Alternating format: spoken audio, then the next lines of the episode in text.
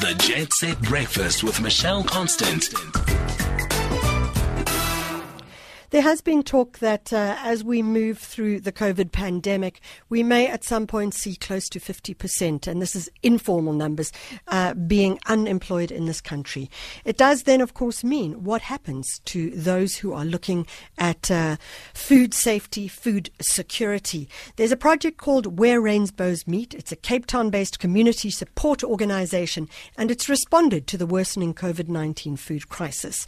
On the line with us, we have the director of Where Rainbows Rainbows Meet, Mymoena Scholtz. Mymoena, thank you so much for joining us. Thank you for having me. Mymoena, tell us about uh, what Where Rainbows Meet is. Where Rainbows Meet is a non-profit organization based within the Vrygrond community.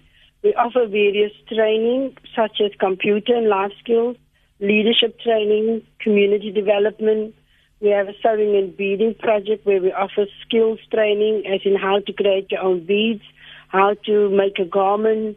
Um, we have a garden project. We have an ECD program. We have a youth development program where there's performing arts and soccer. Um, we have many other programs that we offer your human rights, your business and entrepreneurship. We have our national events. We have holiday programs. And the cream of it is the annual Christmas party where we go into various communities and just celebrate with our kids and blessing them for being part of our lives and our programs. Mymoena, you uh, have had to pivot during uh, COVID 19 and look at issues of food security. Tell us about that. I think when they said lockdown, the first thing that came to my mind was what is going to happen to the communities. Where we work is extreme poverty, and the living conditions and the reality is poor beyond poor. Um, unemployment is high. Um, people live off the 350 social grant already. Um, poverty has hit them very hard, and we needed to make a plan. And when the president said lockdown, you know, I feared for the kids even in the community. And I was so happy when we were, you know, told that we could operate during this difficult time. And we just started cooking. But the challenges we faced was tremendous, where food was not enough. Um, we had to knock on doors, we had to create kitchens within various communities because the needs became so big where, where people did not have food. People was unemployed. All of a sudden there was nothing for them to eat. Babies had no nappies. There was no baby food. There was no baby formula. There was no milk, nothing. And people all flocked to the organization. Mm. So, Mymoena, you, you have had to actually add an additional 30 kitchens, the resources to an additional 30 kitchens in Steenberg, Lavender Hill, Riemvasmaak, Overcome Heights, Hillview, and the likes. How have you managed to do that?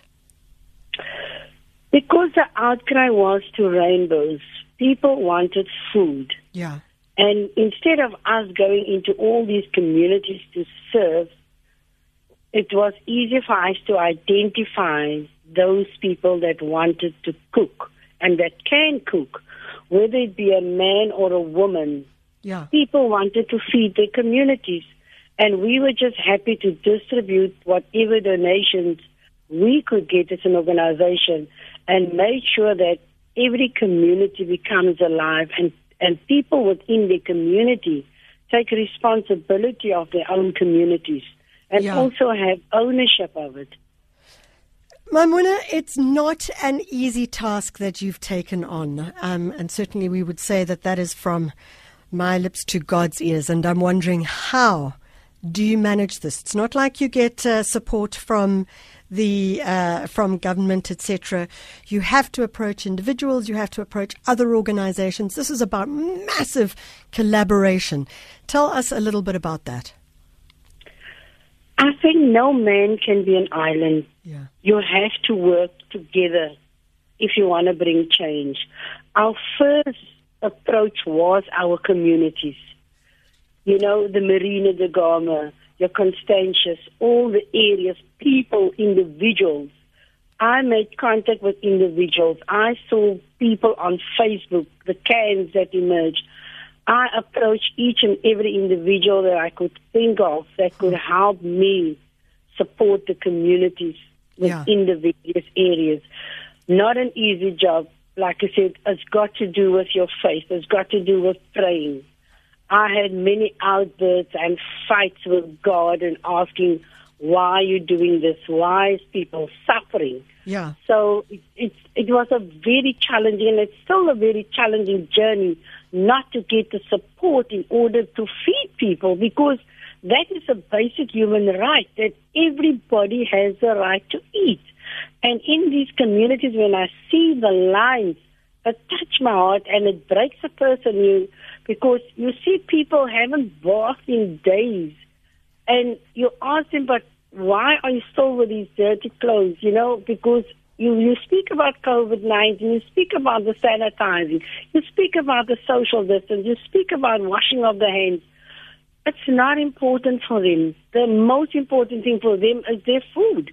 Yeah. And we apply masks, we do the hand sanitizer, we go out and we do the social distance. But when you look again, they're on top of each other because they live on top of each other. They have no choice. They are desperate. They have they're unemployed. They have no place to stay. They're in by somebody, and you can't pay their rent. People put you out. Yeah. So the next step is to invade spaces. So, so Mymoena, we're going to have to we, we have to leave you because we need to get into sport. But I want to get um, the details. If people want to support you and help you, how do they do so? They can contact us on our website, whererainbowsmeet.org. They can get me on my cell 073 261 8864. Our landline is 021 205 3496. And I've got an email, Mymoena, um, at whererainbowsmeet.org. Fantastic. That is Mymoena Scholtz, and she is the director of Where Rainbows Meet. And the number to dial, if you are concerned, maybe you are in need, or if you are able to give to them and you have uh, some kind of support that you can offer. The number to dial is 021 205 3496 830.